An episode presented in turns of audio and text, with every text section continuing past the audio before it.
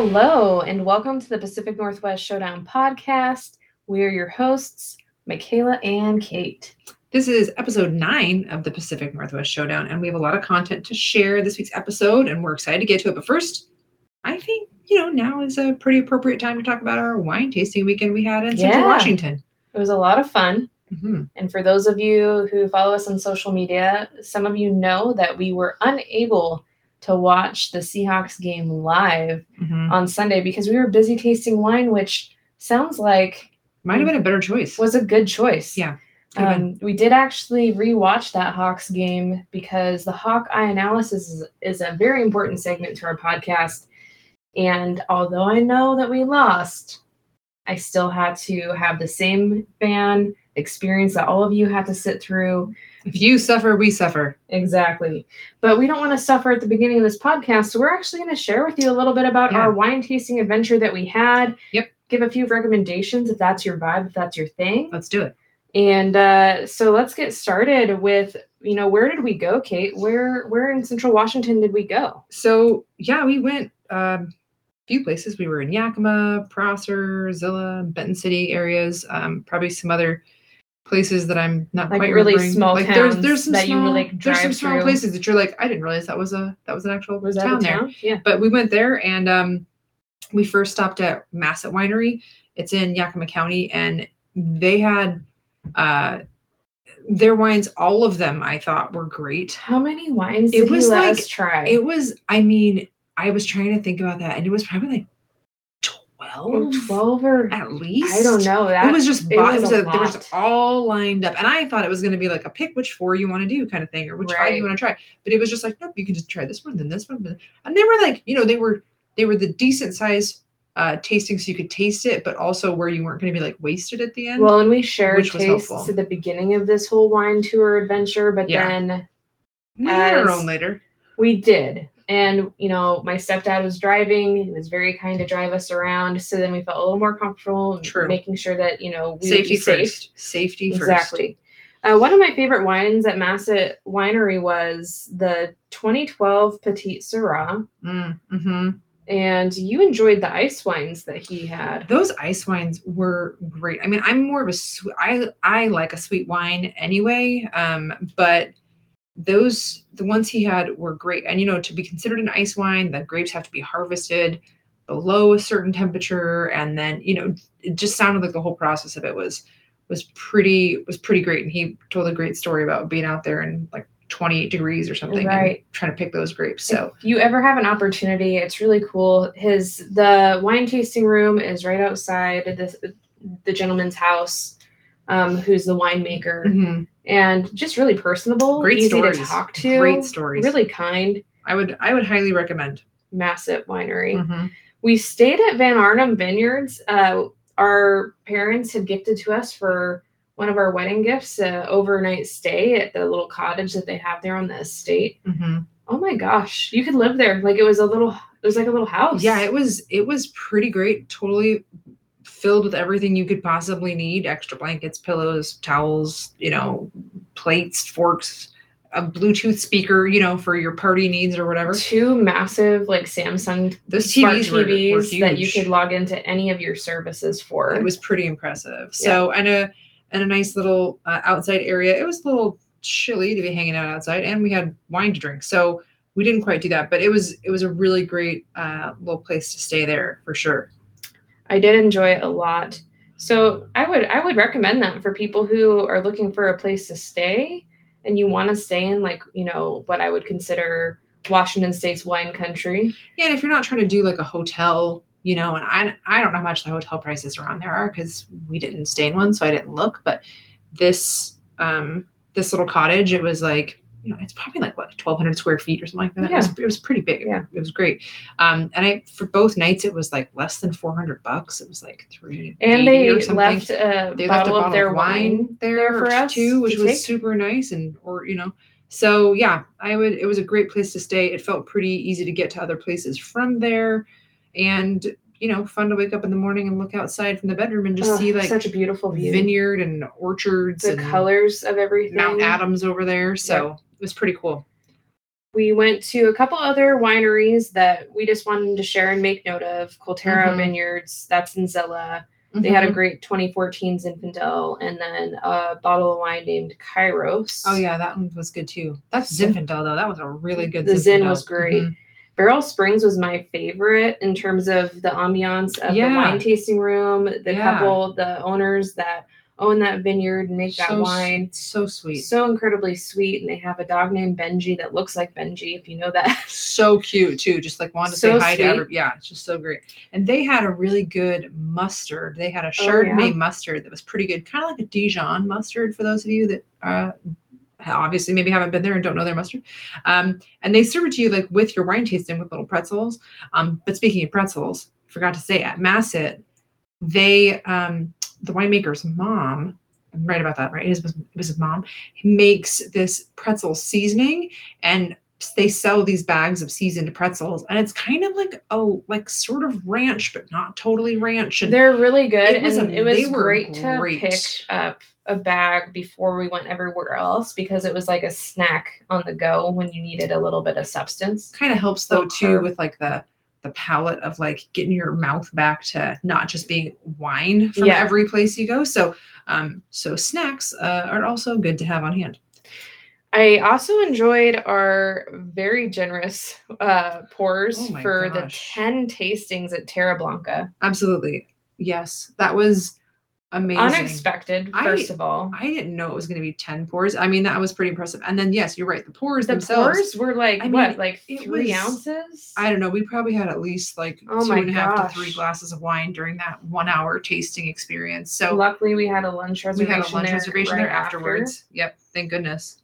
Oh, Yeah, it was a little, it was a little bit of a tipsy Kate kind of uh, moment after that, but you know what? It was She's fun. fun. too, so it's fine. yeah, Tipsy Kate is fun. Yeah, and they had they had great wines there also, and it was a great ambiance as well.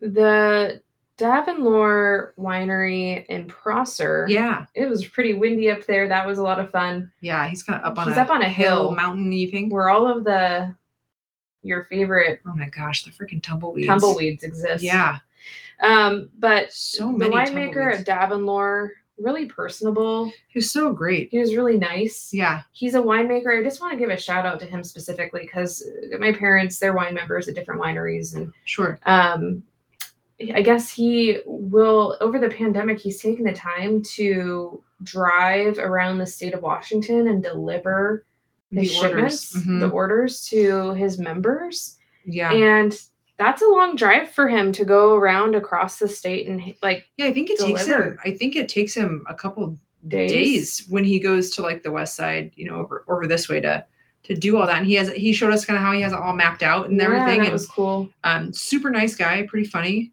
Um, yeah, it was good. It was- they have good wine too. They do. They had a really good Riesling. Also. Mhm. We And got, we got did we get port from there too? we did. We got their last. We got their last Port. last one of their types of one of their types.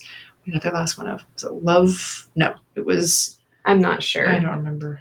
but either way, It's I know where to find it. So Masset Winery, Van Arnam, Colterra, Barrel Springs, Terra Blanca, Davenlore, those are all suggested suggestions that we have for you in, in regards to Central Washington wine tasting places to stop by Absolutely. for food because food is important. Food is so important. Hoptown Pizza, Oh my gosh, can we talk about that pizza?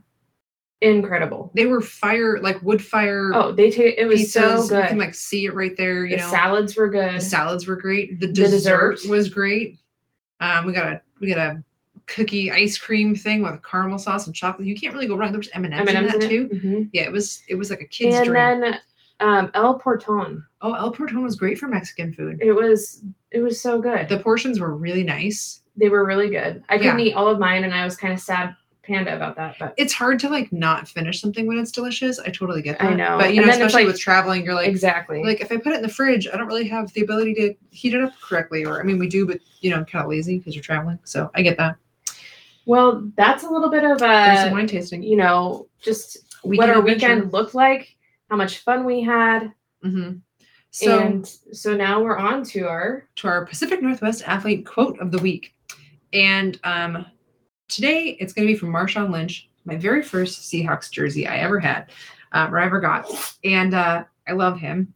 and uh, he's one of Seattle's favorite athletes to have ever played in the area. He's a sports icon here, and I'd say a lot of other places too, especially having been one of the best running backs alongside Shaun Alexander to have played for the Seahawks. And, you know, with Thanksgiving right around the corner, felt like this quote was appropriate to choose from Lynch. And no, it's not. I'm just here so I won't get fined or just about that action boss. Um, though those ones, those ones are pretty great. Yeah. Um, this quote uh, this week is I'm blessed. I'm blessed every day I wake up. So I just try to maximize every day to the fullest. Wow. It makes you think about, you know, what you're really grateful for this holiday season. So, I mean, hmm hey, podcast listeners, what are you grateful for this holiday season? And sometimes it could be the simplest things like Absolutely. I woke up today. Absolutely. maybe it's a hard day. Maybe you're struggling with things, but maybe that's the one thing you can hold on to hmm that you have no idea what life can offer you each day. Absolutely. Absolutely. And you know, I think about the things that have shown up in my life, through- you know, especially during times where I've struggled or I've been in a low place. hmm and how when I've written in my journal about some of those things, how I never knew that maybe that next day I'm writing about a really great change that just like hmm randomly happened in my life, whether it was meeting Sure. Kate. Well, that was a good day It was a great day. us. Job opportunities, meeting somebody that you felt is a hero in your life, or hearing great news. Maybe mm-hmm. just like, or maybe it's a mental shift in your mind about where you're at and how you want to proceed forward through those hardships. Of course. But what are you grateful for this holiday season? And as we're leading up to Thanksgiving next week, I know we might talk a little bit more about this, but take some time to think this week because next week's going to be here before we know it. And it's important to take time for this sort of thing. Well, and the holidays aren't always happy for, For everybody. And so when these things come up, sometimes it is good to take some time ahead of that holiday or ahead of that event or that, you know, specific time and and kind of prepare yourself ahead of time for that and thinking, you know, what am I grateful for? What can I hold on to? What is making a difference in my life? Or what do you need? What do Mhm. you need to be able to get through the holidays? Who do you need to reach out to? Who's your support system? Mhm. um, because it can be hard. There's a lot of people that struggle this time of year for different reasons. Mhm. And the most important thing that we can have around us is community a community of people who are supportive and kind and Mhm. loving. Mhm. And although people might not always 100% understand where or what you're going through, the hope is that you have people around you who will be willing to at least sit with you through that.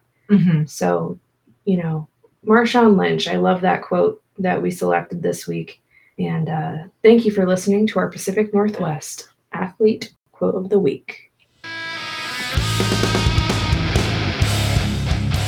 It is time for one of our favorite segments, the Showdown Lowdown. The showdown, Lowdown. Ooh, that was some good, like, Was I don't know. I just make it up each time. your. Oh, I'm glad you liked it. I liked it. Thank you. All right, the Showdown Lowdown, for those of you who may might be new listeners, Welcome to listeners. yeah, is the Pacific Northwest sports news and just a quick overview of wins, losses, important breaking news, off season, you know, things that are happening. Applicable information. Absolutely. So this week we're going to start off with the Seattle Mariners. And before I actually get to what I have here, I want to share some news with you about the Seattle Mariners that was released today. Oh yeah, I haven't seen all this Is stuff today. that Ichiro, Ichiro Suzuki? Oh, I had heard this. Oh. well, then what happened? Um, he is going to be okay. Wait, wait. he is eligible to be inducted into, or is going to be, is going to be in, inducted into the Mariners Oh, yeah? Hall of Fame. Look at you knowing what's but going he's not yet eligible to be in the um, one in Cooperstown, the National. Well, let's Hall not focus on the things that. No, I'm saying yet, yet, because it's just like not been Right. long enough or something. There's like a there's like a time Mhm. there's a time thing for it or something Yeah. like that. And so, yes, Oh, look at me being impressive. I'm impressed. So Kate shared with you that news. It's really exciting. Ichiro is one of our, you know, favorite players that when he came to, you know, the Mariners franchise just made Oh, such yeah, a huge difference, was part of that 116 win season, So many bobbleheads. broke so many records. Yeah, I have a story about that, but I'm not going to tell it because I don't know um, Not today. Maybe if that time. should be shared to the world. Anyways, um, if you have, if you want to know, you can private message me. um, anyways, so the Seattle Mariners have officially announced their 2022 coaching staff. The coaching staff has some significant changes, and we wanted to provide you with a breakdown of what those changes are. Hmm. So, to start with, Jarret DeHart is promoted to the hitting coach and director of hitting strategy. Tony Arnerich became the hitting coach, and he was previously uh, with the minor league field coordinator position. Andy McKay is one of the bigger ones to note. Um, was named major league coach and senior director of baseball development. I guess he has a lot to do with player development and the psychology behind that. So that's really Oh, cool. interesting. Yeah, Okay, okay. absolutely. And Kristopher Negron named first base coach. I always like the first base coaches. They're the ones I think that are right there on first base, like Oh yeah, no, they rounding people. Exactly. Yeah, yeah. And so he was previously with AAA, Tacoma manager. Oh, okay, yeah. And then additionally, Seattle's bench coach, Jared Sandberg, will not return. Oh. And instead, it's hitting coach Tim Laker. Um, and, you know, declined the club's offer to return. So they're both not coming back. I would have to actually double check on that because now the way I put some commas in there confused me. Ah, well, Grammar, Grammar- everybody, is important. grammar is tricky, and I can tell you that because I am a teacher. Yes. So, in regards to free agents and trade targets that have been discussed and linked to the Mariners this offseason, the Mariners do need to fill a need at second base. And the Mariners have been linked to Marcus Semien and Javier Baez. And, you know, with question marks around Kyle Lewis's availability and Kelenic's ability to play center field, we Hmm. kind of see a we saw point. a little bit of struggles there with Kelenic Yeah. coming in. Kyle Mhm. Lewis hasn't been able to stay healthy, even though he won Rookie of the Year prior to this last season. Hmm. He has obviously a lot of, uh, you know, great skill set, but he Sure. needs to be healthy and available to play. It's an important part of Yeah. athletics. The, the Mariners could look to potentially upgrade the center field position this offseason. And that comes with the idea of potentially targeting Bryan Reynolds. Okay. And it would take a lot to complete a trade for Reynolds because he's a young emerging star with over Wow. 500 plate appearances and having over a 300 batting average Okay. over the last two seasons. Hmm. So it's a name to watch. However, you know, if the Mariners feel that they need to have security at that center field position, maybe Yeah. we see them make a big move and trade one of our younger players who might have high potential. Um, so that will be interesting to watch. If there's one thing I've learned about Seattle sports, you just never know with some of the off-season stuff. So it'll be interesting to see what Oh, absolutely. happens. For It's like here's all the news about off season and none of it actually happens. yeah, it gets your hopes up or it breaks your heart, and then it, or it just turns out to be like, oh, well, that was unexpected, or that was yeah, not no, mostly just unexpected. Yes. Well, um, the Seattle Storm season tickets are now on sale for the 2022 season. Um, Seattle Storm collected over 700 new uh, 2022 season ticket deposits, um, or sorry, they collected that many on the very first day of sales, which is awesome. Uh, the Storm 360 memberships offer fans reserved seats for all 19 home games, playoff priority, the best seats at the lowest prices, and a flexible ticket exchange program, which is very helpful. So those they also have flexible payment plans, and in addition, Storm 360 members, both existing and new ones, will have the opportunity to select their seat locations at the state-of-the-art Champion Center located on the Seattle Center campus beginning in December. So um, I didn't tell you that I did this yesterday. Don't worry, I didn't buy anything. Oh, okay. What's up? I at least inquired about wanting to purchase season tickets for the Storm games, and you're laughing and looking at me because this is breaking news for Kate. So today I got a call from one of their ticket, Oh, you know, sales people, Yeah, and yeah. I said, "I would love to purchase season tickets. I need to Uh-huh. talk with my wife." Oh, oh, I see. I even have their number no, in this no. desk You're, drawer. you're. I'm, I'm not against the idea in I any said- capacity I said. I'm sure she'll support the cause. It's just how much she's willing to support the cause and for what level of tickets. See, I see. Well, if you would also like some breaking news, um, I have not made moves on things, but I had been doing my own research about things, and now it sounds like I might have to buy Michaela a different Christmas present instead. So, son of a gun. But hey, I'm Oh, glad no. I'm glad we're on the same page. wow. At least Oh God, I'm sorry. No, nope, it's fine. I can just go back to the drawing board once again. I'll just So, um, my brother and your sister, if you guys are listening, thanks for your help. And Michaela already took care of it on her own. I haven't. I will give you Marcus's phone number. He still needs a call. He sounds friendly. I'm sure I can talk to him. I have his number in the desk drawer. um anyways so uh definitely look at the seattle storm ticket offerings if you want to be a, a member and maybe you'll see us at one of those games because there's a bunch of them There are. all right the kraken continue to struggle as they are now 410 and 1 they are playing as we speak They are. which Fingers crossed. I was a little torn. I was like, should we do the podcast now? There's a Kraken game, but again, it's being recorded, so It's we true. can go back and watch it. It's true. um, so they have been struggling. They're on a four-game losing streak, hoping that tonight on November 17th that they can come out with a win over the Chicago Blackhawks. Yes. Uh, one of my favorite things about sports, and this is just a side note of something that we saw on Yeah. our social media account Yeah. yesterday is how players and teams really go and support their communities and offer really special opportunities for fans Yep. and you know different communities of people to come and have you know a special event Yes. and so just the other day the kraken welcomed 70 special olympic athletes to watch their practice and to learn how to skate and all of this other stuff that was just a really great experience for those individuals and we just love seeing you know these major league you know sports teams give back to their community to give these great uh, like Yeah. Su- experiences supporting all athletes. absolutely Yeah. supporting all athletes Mhm. Well, and the OL Reigns season has come to an end. Their semi their semifinal match against the Washington Spirit resulted in a loss for the Reign, losing two to one, which is very close. Um, on a very happy though and celebratory note, the Reigns head coach Laura Harvey was named the 2021 NWSL Coach of the Year. So she got that incredible award after um, an amazing turnaround in the Mhm. summer yeah taking the team from i mean they were ninth place and they got up to second place to secure a semifinal playoff game so lori harvey deserves this honor and congratulations Yes, coach nice work coach. We love here. You know, this next season, I think Kate and I are going to be fully invested in women's sports here in the Pacific Northwest. yeah they deserve so much more love. they really do and so we're excited to to be supportive um, and supporters of those teams. All right.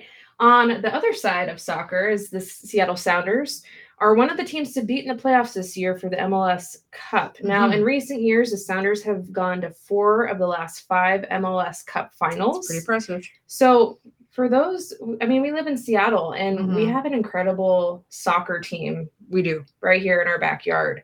Mhm. So in those four appearances, the Sounders have won two of those okay uh, final MLS Cups, Mhm. and some do have concern that the Sounders might struggle in this postseason because they lost the last six games of their regular season. makes, so that makes sense makes then. sense. sure but they have a lot of experience in these big games, Mhm. obviously, Mhm. with the last five seasons.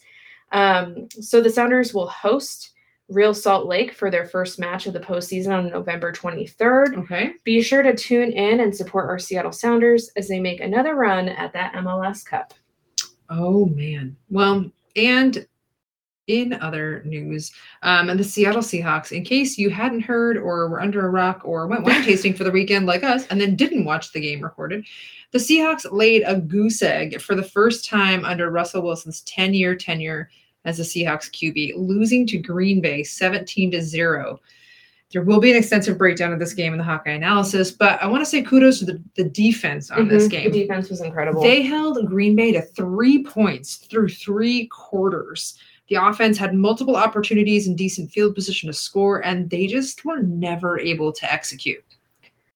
We are gonna, but we're gonna Schultz Michaela oh, will break it down. I I'm telling you, Breaking it I down. watched that game and I had my computer and I was taking notes. like she was studying for an exam. like, do we need all of these bullet points? Can we delete some? And I deleted a few, but there's still plenty.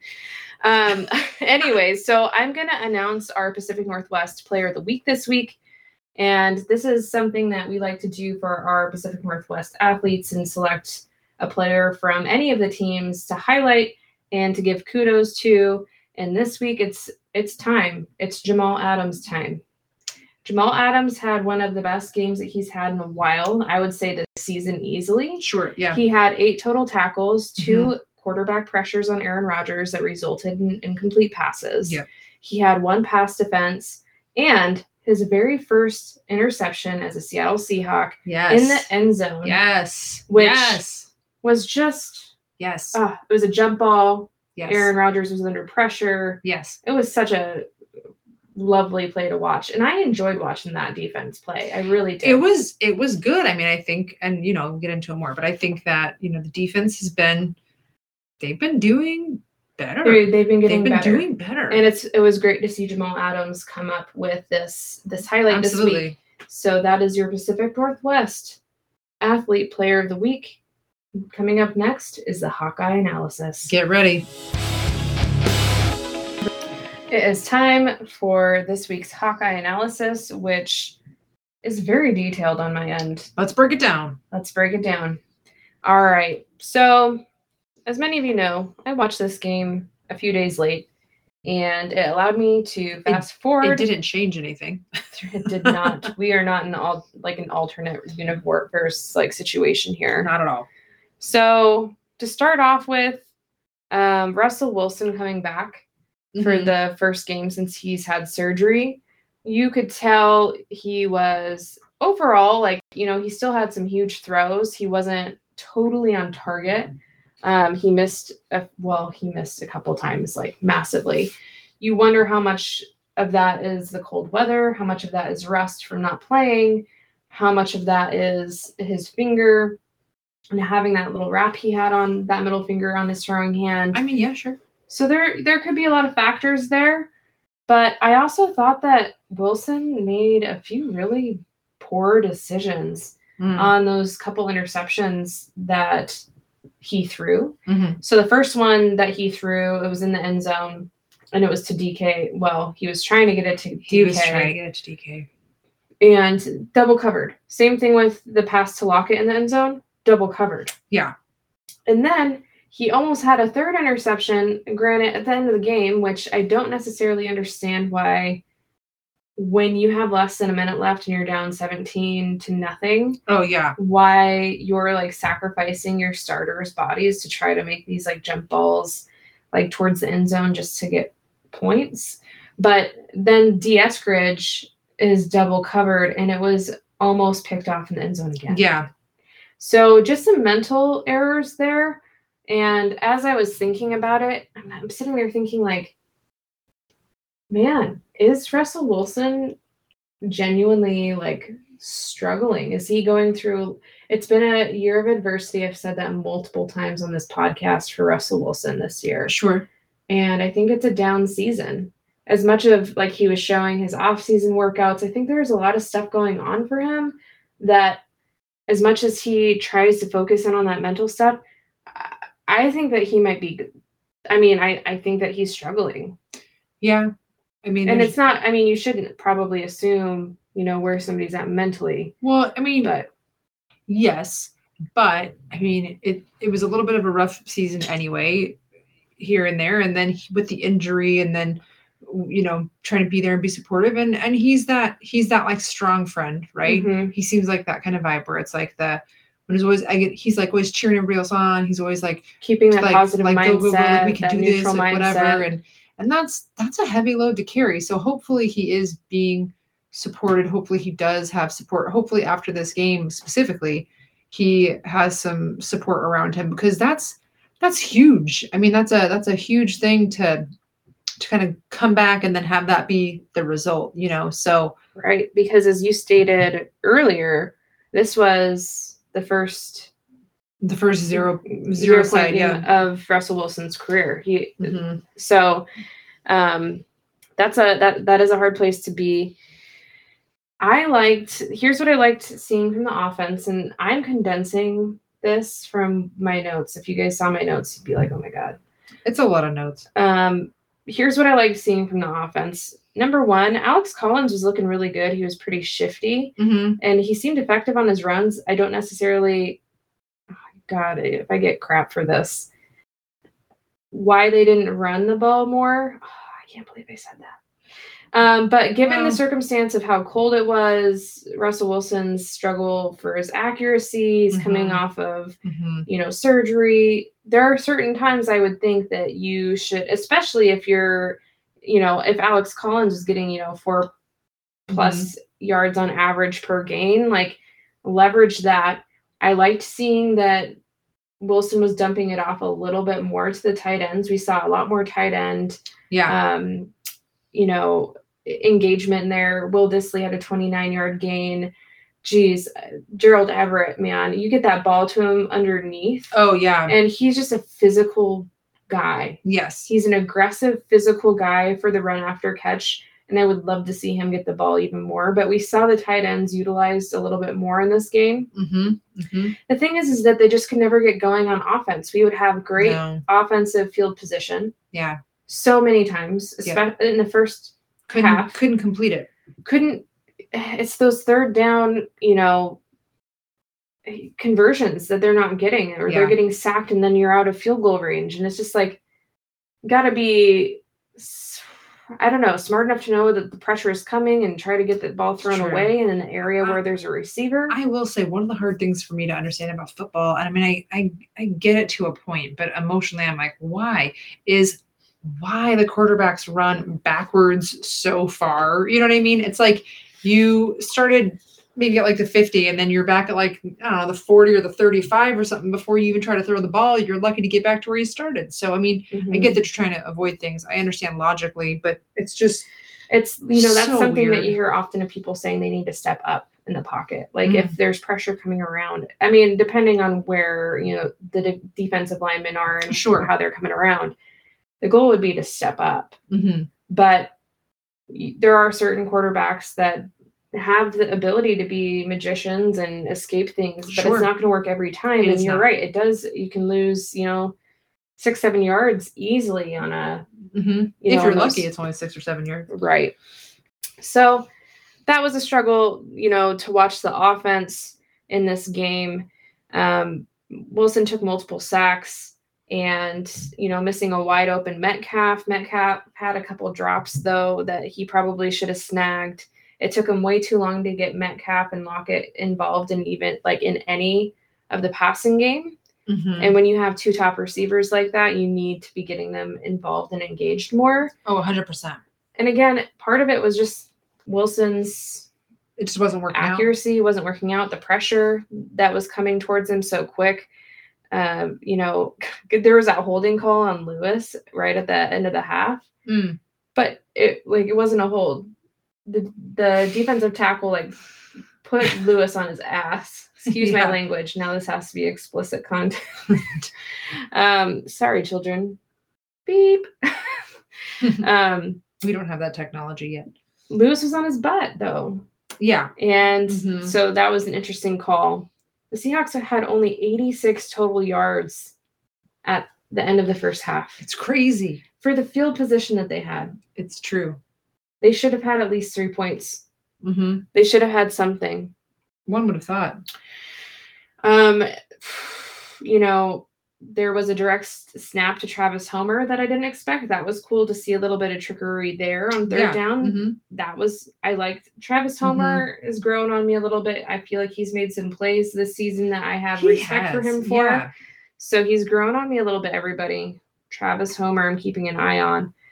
Uh we're gonna talk about this in the mailbag segment a little bit too, but DK got ejected. My gosh. And you know, My Steve, man. Steve Fisher asked us a question in the mailbag segment where we can talk more about It's true. DK and you know I don't want to say issues on the field, but his his temperament on the field Sure. and how he's navigating that right now. Sure. Uh, so stay tuned for the mailbag segment where we're going to dive into that a little bit deeper. But I mean, yeah, he grabs face mask after being taunted. He grabs another face mask. He pushes a guy in the face. I mean, it was a lot. So It was a lot. definitely, definitely got ejected. Yeah. All right. So we're to move on to the defense. Mhm. Again, the offense scored zero points. Just have to throw that out there. But the defense held the Packers to three points through the first three quarters. And I have not had that much fun watching the Seahawks defense great. in a long time. And so I'm really glad, as much as, you know, everybody, it was funny when I shared, you know, okay, everybody, like, I'm going to watch the Seahawks game. And people are like, Don't do, do that it, to yourself. no." Like, what are you doing? And like i have to you know i have to do this for the the podcast i'm dedicated i can't not have the hawkeye analysis Which segment meant I also got to do it. So that was good. exactly kate also got to Thanks, babe. experience it you're welcome but i really did enjoy and i'm glad i watched Mhm. it because sometimes what happens is when you lose a game especially like this it's a game that a lot of people don't want to watch but there's an important component to watching a game even when you lose or you you, struggle and a huge part of that is uh, number one the analysis component of okay Sure. so how do we move forward and how do we get better and what needs to change All about that growth mindset. so coming at it and watching it from that lens, and then on top of it, I would have missed this defensive showing. And granted, yes, they ended up giving up 17 po- points total, but 14 of those points came in the fourth quarter with less than like I want to say it was like 11 minutes left on the they clock. were probably exhausted from having to play so much. Absolutely, I mean, it was a defense heavy game. for us. as it has been, but I loved watching them play. There Mhm. are so many positive things that I have to say about the players and, and different, you know, individual plays that they made. Sure. Start off the game, DJ Reed had a great pass breakup on Davante Adams in the first series. He had a huge hit. Davante Adams just like it just like dropped the ball. yeah. Then on the next play, DJ Reed got completely beat. beat. He like fell to the ground, and uh, Valdes Scantling just gets this huge gain. But either way, DJ Reed had a great um, He does pass breakup. work. He had more than one. He had another pass breakup in the end zone in the second quarter on third down, so that made it go to fourth down. Yep. Uh, so DJ Reed, our cornerbacks are starting well, and they have been the last couple weeks, especially with them feeling a lot more established with DJ Reed back on The side. the right side Mhm. and Tre Brown being available for us. What a, a star! were- I'm gonna say You were it. kind I'm of high on you were Tre kind Brown. of loving Tre Brown this last game. well, and I've loved him since he showed up the first game. Oh, I know, but I mean this specific one, you were just there was a lot of there, there was a lot of Tre Brown in this game for you. There was, and I'll get to him in a minute. Mhm. Um, there was a beautiful sack by Rasheem Green on the first drive to make Mhm. it third and 22. They weren't able to convert on that third down. Nope. We all love to see a good sack, especially on Aaron Rodgers. yes. So that was nice. Rasheem Green, thank you from all of us, from all the Seahawks fans, and I'm sure many other fans from other teams out there Or just people in general. for sacking Aaron Rodgers. And, you know, great tackling by Ugo uh, Amadi in open space. You know, Ro- Rodgers threw out wide and it was one on one, and Mhm. Amadi was there and just. It was kind of like that Tre Brown first hit that we had all seen the mm-hmm. first game he came out, and everybody's like, "Oh my god, he just wouldn't let him No, get yeah. past him. It was kind Yeah. of a similar, you know, feel to that. And, you know, there was that was followed by an amazing stop on third and one by Jordyn Brooks. I rarely have faith in our team on third and one. Anything less than third and four, I'm like, when I know that it's third and four, I'm like, and they're going to give up a first down. But Jordyn Brooks came in and had a great third down stop on third and one. And then uh, Amadi had a great pass uh, knockdown Mhm. later in the game. Yeah, it's true. We talked about Adams because he got our Pacific Northwest uh, Athlete Player of the Week, but let's just go ahead and give him a little bit more love. He was blitzing while he was playing soft, so I don't think Rodgers really expected for him to come and to bring pressure. Sure. But when he did bring pressure those few times, Aaron Rodgers threw incomplete passes. And then he got that interception at the end zone. And that was his first one as a Seahawk, as we made note of earlier. Alton Robinson and Rasheem Green on that interception throw by Rodgers were the ones to bring the pressure. Yeah. And I love seeing that It's from important. from both of those players. So Rasheem Green had a, a pretty good game. Uh, you know, Alton Robinson is so quick off the edge. But I you know who I'm high on. Tre Brown. Well, Tre Brown, but the other it's kind of like his rookie season, but we drafted him last year. Darrell Taylor. Yep. Darrell Taylor. Man, he's so fast. His pressure. Oh my gosh, he should have had that fumble recovery. Well, you know, can't win them all. Uh, yeah, what a terrible move. Yes, okay, Yeah, that thank you. guy. Jeez. No, so Darrell Taylor, um, Her eyes when she looked at me told me I was really wrong. Taylor is uh, one of my favorite players, along with with Tre Brown. So giving love to them, and then you know if you watch Tre Brown, Mhm. he's really good, like step per step coverage.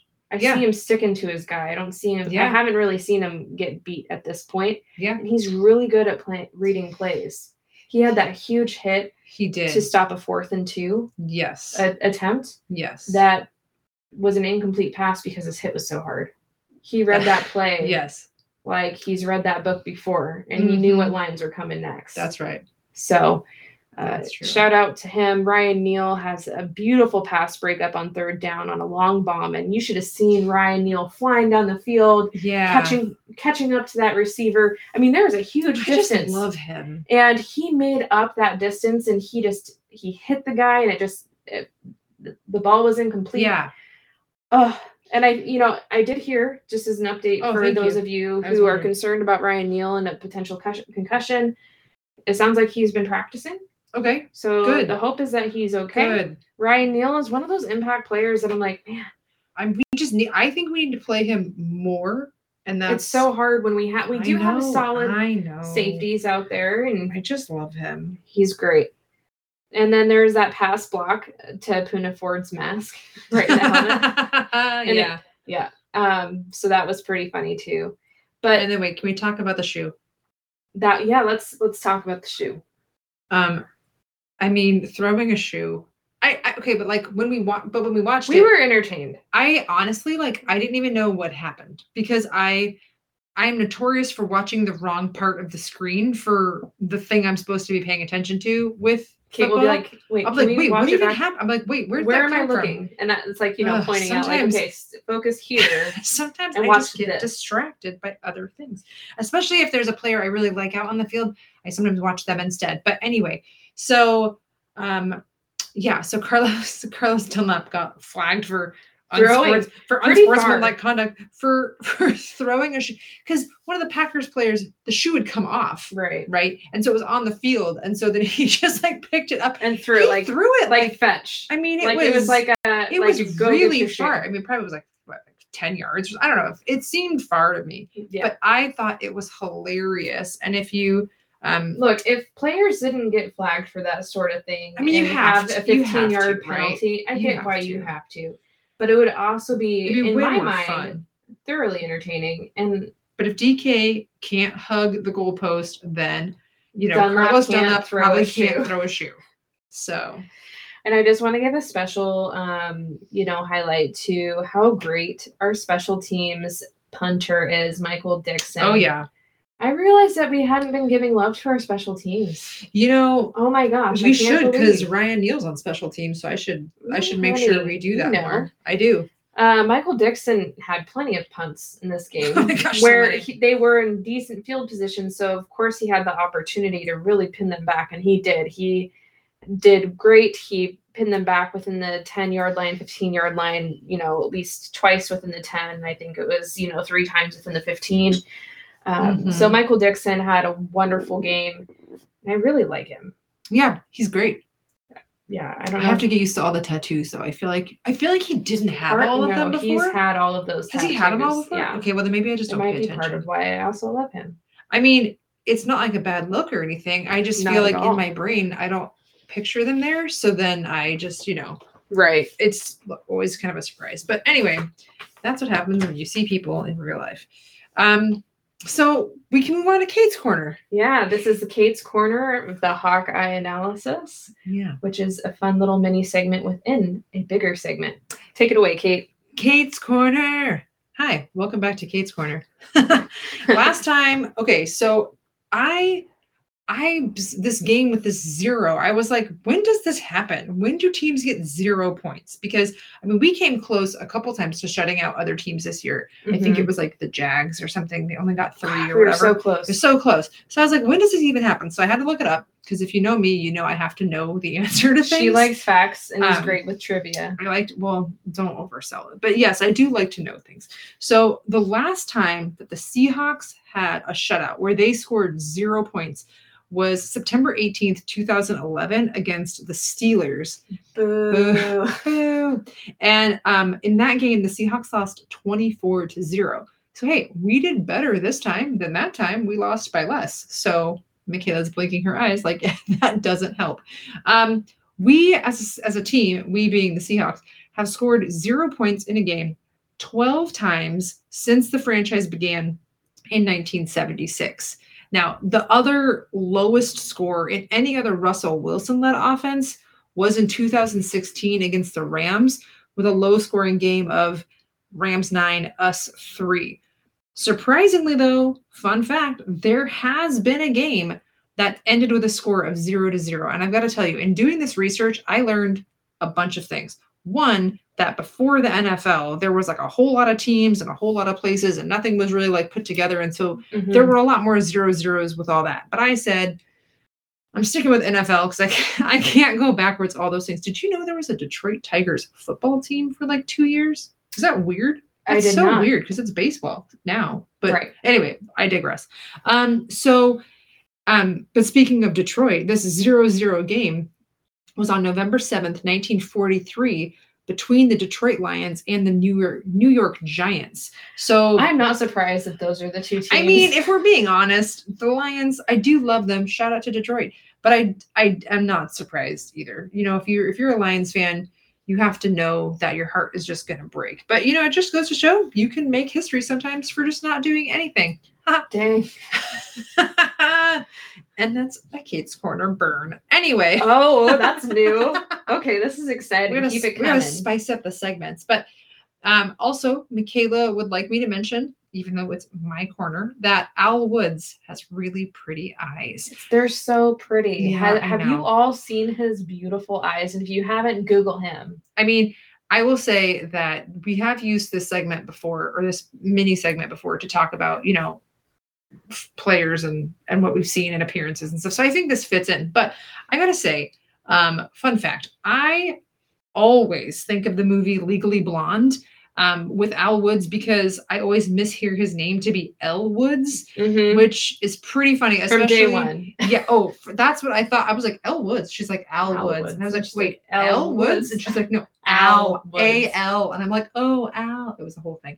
But I mean, if you if you if you picture, I mean, if you picture it, like you know, if, if Al Woods just you know walking through the quad in that like pink outfit that she wears in the movies and just going like, I object. Like it's really funny. So when you mishear his name, it gives you a whole I'm different. sure it gives you a whole different image. life, and I feel for him if he has. I will say it's a great movie though. Oh, So I mean, Legally Blonde is one of those movies you could throw on the TV because you're like, I just want something good to have in the background, and Yeah. then you end up getting sucked into it. Even though Yeah. you've seen it so many times. No, you're there's like, there's totally worse movies or worse characters in movies you could be associated with. You know? Yeah. I mean, oh, Elle Woods, like she's that's a whole nother podcast issue, but she's great and he's great and he has beautiful eyes. And that is And that is Kate's corner. this is the end of the Hawkeye analysis. Up next, the mailbag. This is the mailbag segment where we answer your questions. That was good. I know. I was trying to come up with something to add, but there was nothing. I'm working on my like podcast radio voice. Are you trying to go with your radio voice? I don't think I have one. Well, I think that your voice is great just as it is. You're so sweet. It's just the way it is. All right. So our first question comes from SS Fisher 87. That's our buddy Steve Fisher over at the Ball Hawks podcast. And Steve's question is why can't Yep. DK just play football? He's Mhm. so good when he's locked in, Mhm. but can't help himself from getting into the extra junk. Take that as you will. Should coaches be coming down harder on him for the silly extra stuff? okay. Do you want to take the lead on this and then I'll chime Here's, in? I mean, you can correct what I say after I say. it. um, here's the thing. Uh, if you listen to this podcast, you know I love DK. He's my guy, and um, I will say that Steve, I share this frustration too because he is so good, and I think you know he is just. I think he's still playing with that I have to prove I'm the best mentality, which is in some ways a mentality I would imagine you have to have as a professional athlete to keep you at the top of your game. But I do feel like it also can be very damaging because, again, football, there's 11 people on the field from your team at one time. You're not the only one out there. This is not a solitary sport. You know, you can't carry the whole thing by yourself. You literally, I mean, you, well, you can carry the ball once it's thrown to you if you can catch it by yourself. but we also know But- that can go if you're not thinking about the team and the game circumstances as a whole. That's and you're thing. trying to it can't too much. it can't be all about you and i think that you know uh, i just i have such hope for him because he is such a great athlete such a great player and i think that you know i think he does have kind of the right idea a lot of the time but when he does let all the stuff get to him or the stuff people say or whatever like he has got to mm. let that go. He has got to stop getting roped into the stuff people say or the the thing when he said like i'm sick of losing kind of thing Mhm. it's like well you're not helping either right now I think that teams, you know, initially, I think that DK at the beginning of the season was having fun with being a little bantery and testing and trying to draw some of those penalties. What I'm thinking is happening now is that teams are realizing yep they can that they can rile that. him up. yep they can play that And again, we saw, and in this specific circumstance with, you know, what happened in this game, um, you know, DK grabbed, you know, there was a taunting call on Green Bay. DK, you know, because they were taunting him taunting him. DK grabbed a couple face masks. he didn't just he like grabbed him He like grabbed him and pulled, and yeah. like it wasn't just like a But what Yeah. happened is the penalties offset. So that meant that basically there was no penalty, no loss of down, you know. no change in yards So that was helpful, but he needs to realize that that could have a drastic negative impact on the team. Same circumstance with Carlos Dunlap, you know, for throwing the shoe, which obviously throwing a shoe is not grabbing somebody's face mac- mask and yanking no i mean definitely not but it did give them a 15 yard penalty where mm-hmm. that got Green Bay so much closer to you know their own end zone. true So just making those kinds of like mental Well, like it's really hard. I would I can only imagine and having been an athlete, sure but not in an aggressive sport like this, not this much of a physical sport, how much adrenaline you have and where your mindset has to be at to be able to sacrifice and put your body on the line to take hits. So the amount of adrenaline that they're having in a game to have to keep your mental area, like your Yep. mental in check, that does have to be its own separate quote game, I would think. i Right? yeah Like you have your physical game, but then you have your mental game and that's where these are top that's just tier not- athletes that's not just the fact of like knowing your plays and your routes and what's coming up next or how to read a defense. There's that side of the mental game, but the mental game of keeping yourself in check, exactly staying focused. Well, and I mean to to the rest to the other part of the question about should coaches be coming down harder on him for the extra silly stuff. I mean, there was the footage of after the game where he, you know, jumped up and hugged the um goalpost on like Halloween. Um, there was the thing after that about Pete Carroll coming over and be like, Did you did you get on the goal? And he was like, he was like, Yeah, I didn't know. I just didn't think you could dunk it. I didn't know you couldn't hug it. right. and Pete was like, "Oh, that's my fault. I should have taught you that kind of thing." So, I, it doesn't seem like, at least, I mean, maybe who knows about this situation? I'm hoping after this because this was more of a dangerous. Right. And, situation. and you know, it was interesting Hopefully because something is in, said. in Bobby Wagner's presser today, Bobby talked about how because he was asked a question about DK and Sure. and and everything that happened with how he's been on the field. And he kind of associated, he goes, you know, I'm not too concerned about it. It reminds me a lot of like a young Richard Sherman on this team where he's Sure. really chippy, has a lot to say, lots of you know just that Sure. energy and he, he goes think as players mature and they get more into the game that those things can like basically That's like, what I'm. subside. That's what I'm hoping. but he's like i'm not i'm not worried about it right this is uh sure. like you know basically is what he said and i really respect bobby wagner as Absolutely. a captain for that team his mindset the work he does in the community the way Mhm. he presents himself the way he carries himself and i feel like he's a true leader in that locker room and Oh so yeah. really trust what he has to say about that kind of thing Absolutely. I think that um, you know, he's I, that's just my hope for DK is because if he can just not get, you know, pulled into all this and he can just focus on the game and the team and all that, like I, he's he's he's, he's a future such a good player. receiver. Yeah, he's a he's a yeah. physical Ama- Uh, he's amazing. like just a, an all-around Mhm. athlete Yep. and very talented Yep. and i'm excited to see where he can go Sure. and this is maybe just one of those times it's a struggle it's right you're on a team and they're losing they have a losing record and Yeah. learning how to navigate that mentally emotionally Sure. is different for this team. It's been a long time since they haven't been like, you know, there was one season I think in, you know, where the Seahawks weren't going to playoffs, but they still had a, like a nine win season. Sure. And so right now they're really struggling, but we'll see how things hopefully turn around. I'm I've always tried to stay hopeful. It's it's kind of I do too. what I do. you do. That's true. Um and so in that regard, So I guess we'll we'll we'll have to see, Steve, yeah. how it goes. On to your uh your other host, Phillips Chris 12, uh, some Chris Phillips. Um he- Chris asked a fun question this week. Sure. Are you more of a candy person or a chocolate person? It's really funny because I always think of chocolate as being candy, so I'm assuming Me he too. means Like more of like Skittles or fruit Star kind of Wars, yeah. things or something versus chocolate stuff. Um, I do not feel like I'm actually able to answer this question. I'm gonna pull, I'm gonna pull What? the the mode of my kids and go both because somehow even though they didn't take college level logic classes, they understand that the word or means either or both. So I'm gonna pull I'm gonna pull a um, a logic 101 from my college days and say I choose both. Wow, I took Logic 101 as well in college.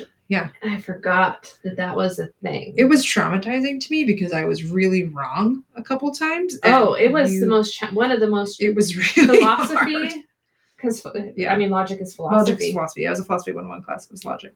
I took a couple philosophy classes in college. We had to take four. this college. is totally not talking about Not at candy at, this point, but, either way, philosophy is hard. This is not some like philosophy is not for the faint of heart. no. No. You have to be ready to be wrong.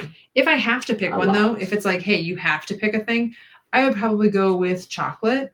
Um, Skittles are like I know. my I've- fave um, of non-chocolate things, but I think chocolate on a whole, I'm more like overall like I'll eat this, I'll eat this, I'll eat this, I'll eat this. But I'm a chocolate lover. yeah, I could easily decide that I'm going to set aside my fruity candy for chocolate. Like I would, yeah. I would just be like, cool. Like I If can. I could have Skittles and chocolate, then I'd be fine. I could get rid of. Well, I do like trash candy too, like candy corn. you love trash candy so much. It's so good. If you don't know what trash candy is, it's fine. But if I said candy corn, then you probably understand. You probably automatically Uh, think you're like garbage trash. Yeah, it's me. Uh, all right. So on to Brit underscore Mattis, which is my sister, um, Brittany. She said, and this was in reference to a tweet. So don't mind me as I read this quote. You might not fully understand the context initially, but it was. I think it was in reference to our wine weekend. It was. It was if we should, you know, yeah, talk about talk about with wine or talk about the yeah for the Hawkeye analysis. And so Brittany says, "Yeah, I drown my sorrows with non-alcoholic wine. I'm sure you both picked up a new fave during your trip this past weekend. What you got for your selection? We actually picked up six, 17 bottles of wine. I think it was. But see, we were we were gifted that one from the we have 18. thing. No, no, Oh. because we got. I think we do. We have it. I don't know. We had. We got one of my. We gave one of my parents because they took care of the dog. We have gone. 17. So I think we have seventeen. Yep. Um, to pick one that was a favorite is a little difficult, but I would probably say it's between um, Masset Valley's 2012 Petite Sirah Mm, or the um, the Culturas and Coulter, yep, Mhm. the 2014s. That was really good. Yeah, that was really good. I think uh also if I'm gonna go a different route than that, I would say so many of the wines were I mean, all the ones we got we liked, obviously. Otherwise we wouldn't have bought them. That'd be weird. We tried so But many tried wines so many wines. Um I think I'm gonna go with the uh the rose the rose glace. Mhm. I don't think I'm saying that right, but maybe it's like a rose ice wine that we got from Yeah. Masset. Mhm. Um that was it was surprising. Um and just really tasty. I liked the I liked this trip the this the sweet kind of dessert wines. We got two port style and then one ice wine, and ice wines are sweeter too. And those so are more of Kate's vibe, I would say. It's not that I wouldn't drink them or that I don't enjoy them. It's just that they are for sure a dessert wine in I'm book. fine with that. More for me. I'll have to open a red wine and you'll open your port and you'll be under the table and I'll be sitting there like, when is this gonna hit me? Well, I mean, typically that's I'm a lightweight com- comparatively most Yeah. of the time, anyhow. But that's okay. So those were some of our favorite selections from our trip and our journey. The next question comes from at Big Sky Hawk Driver. DRVR. DRVR. So the question is who wins the NFC West? They are all beatable. I think that it actually depends on the health of the players and the teams in the division because as we've seen, you know, Yeah. Kyler Murray has been out, Hopkins Yeah. has been out, but they It's a big change really for Arizona. they and and Murray they, they might come back this week. Sure. It's still a little bit of a question mark. We're playing them on Sunday. They play so differently without him. I would say Without them. look, I have if if I didn't have to root for the Seahawks in our division, like let's say that like I couldn't get to choose the Seahawks and I had to pick one of the other three teams. I think that's fair. I would choose Arizona. Sure. I feel like I have a less- lot more respect and a lot less Yeah. hate. I have a lot less I'm bitterness. sorry for those of you who listen and maybe really love the 49ers or the Rams. yeah. but you i think you would understand that rivalry that really exists and um but i think that arizona still has the opportunity to run the table in our division sure. the rams i don't know what's happened the last week or two but the niners came out and dominated them Yeah. this last week Mhm. and that was really shocking and surprising well, yeah, I mean, because Matt Stafford just had like a well not- they it was just not it was not it was not a great game. But I, I still, I'm not doubting the Rams. I think that the Rams are still a team that could take it all. Sure. Uh, the, I, I, I, and I, I, at this point, it would take I don't think a it's gonna be the miracle with circumstantial, like other teams in our division are going to have to start losing like all their games, Yeah. and we're going to have to win all of our games for things to like really turn the tables in terms of me thinking that the Seahawks for us are to win to the division. Right. Yeah, I agree with you on that. So I hope that that feels like a you know a sufficient answer to your question. That was a good one because now we're like over halfway through this season, We are. basically, and um, I think it's it's good to reflect on and review at this point in time. Still, you know, any given Sunday and anybody's game. Absolutely, I think that I saw Sports you know you see percentages of you know possibilities for playoffs and that sort of thing, and I think the Seahawks are like thirteen percent to make the playoffs right now, and like Arizona's So like you're saying 99%. we've got a chance. exactly yep. Yeah. All right. Well, this leads us to our closing podcast remarks for the Pacific Northwest Showdown this week for episode nine. Yeah. I want to thank you all for tuning in and listening. And if for any new listeners, thank you for Welcome. Staying this long and listening to us talk about our lovely, amazing Pacific Northwest sports. True. And You can you can find us on social media. We are at P and PNW Showdown on Instagram, on Twitter. I believe also the same handle on TikTok. Right? Is that right? yeah, There was a TikTok started. there's a TikTok. I think there's like a don't know how to work it worth a. It's kind of tricky. We're, We're learning, learning. things. And then I think there was also a Facebook page set up just in case anybody out there is still old school. So, four different ways to find us on social media. Um, I'd say Twitter is the one that gets the most love, and you know, Instagram gets it too. So, we're trying to work on the other platforms as well. But um, so hang in there for us. But we do work full time. we both have jobs, but we're trying. We're trying. So Yeah. we appreciate you checking in, likes, comments, shares, posts, all those kinds of things. It's really great and Absolutely. helpful. We love interacting with all of you. We do. I'm getting better at Twitter. Kate is getting better at Twitter. All right. Well, remember to take care of your hearts and minds above all else. Until next time.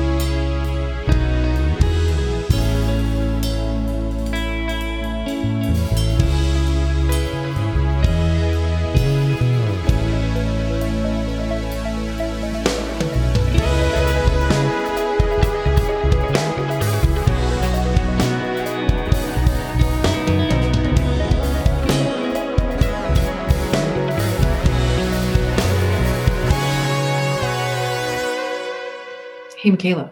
Yeah. You know how I say absolutely way too much on these podcasts? Mm-hmm. I mean, it's like absolutely, absolutely, absolutely, absolutely, absolutely. Right. I think I counted. I think I only said it three times this I'm so proud of you. Yeah. It's true. I say that all the time. oh, That's true. That's yeah. True. That's true. Isn't it funny how when you record yourself and then you like realize what you're saying and how much you're saying it? Isn't it sort of a little irksome? It can be. But you know what? When you listen to yourself, you learn. I suppose that's true. We can always aim for improvement. you know? Oh, wait, look, I just said it's true. Oh, no, I caught it from you. Oh no, absolutely.